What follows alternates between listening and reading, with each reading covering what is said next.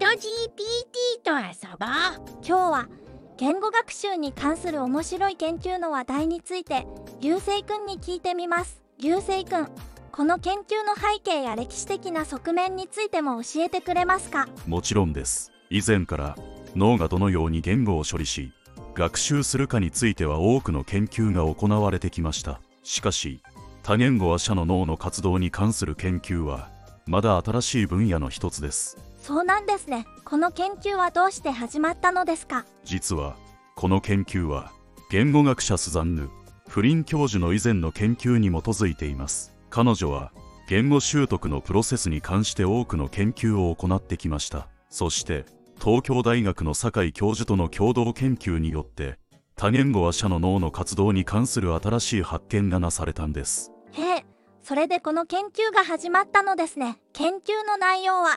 どんなものですか？この研究では日本語が母語であり英語やスペイン語など複数の言語を学んだ人たちが新たにカザフ語の文法を学ぶ過程が調べられました。MRI を使って彼らの脳の活動が詳細に分析されたのです。特に注目されたのは左下前頭蓋左の下前頭貝と書きます。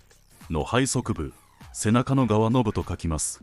という脳の部分でこれまでに母語や第二言語の文法処理に関わることが知られていましたが第三言語や第四言語の習得にも重要な役割を果たすことが判明しました。これらの研究結果から日本の外国語教育において英語だけでなく多言語の音声に触れることの重要性について強調されています。なるほど。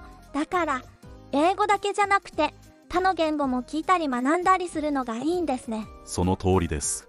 これはね日本の外国語教育にとっても大切なことなんだ。英語ばかりじゃなくていろいろな言語に触れることでみんなの脳がもっと言語を上手に学べるようになるんだよ。すごいですね。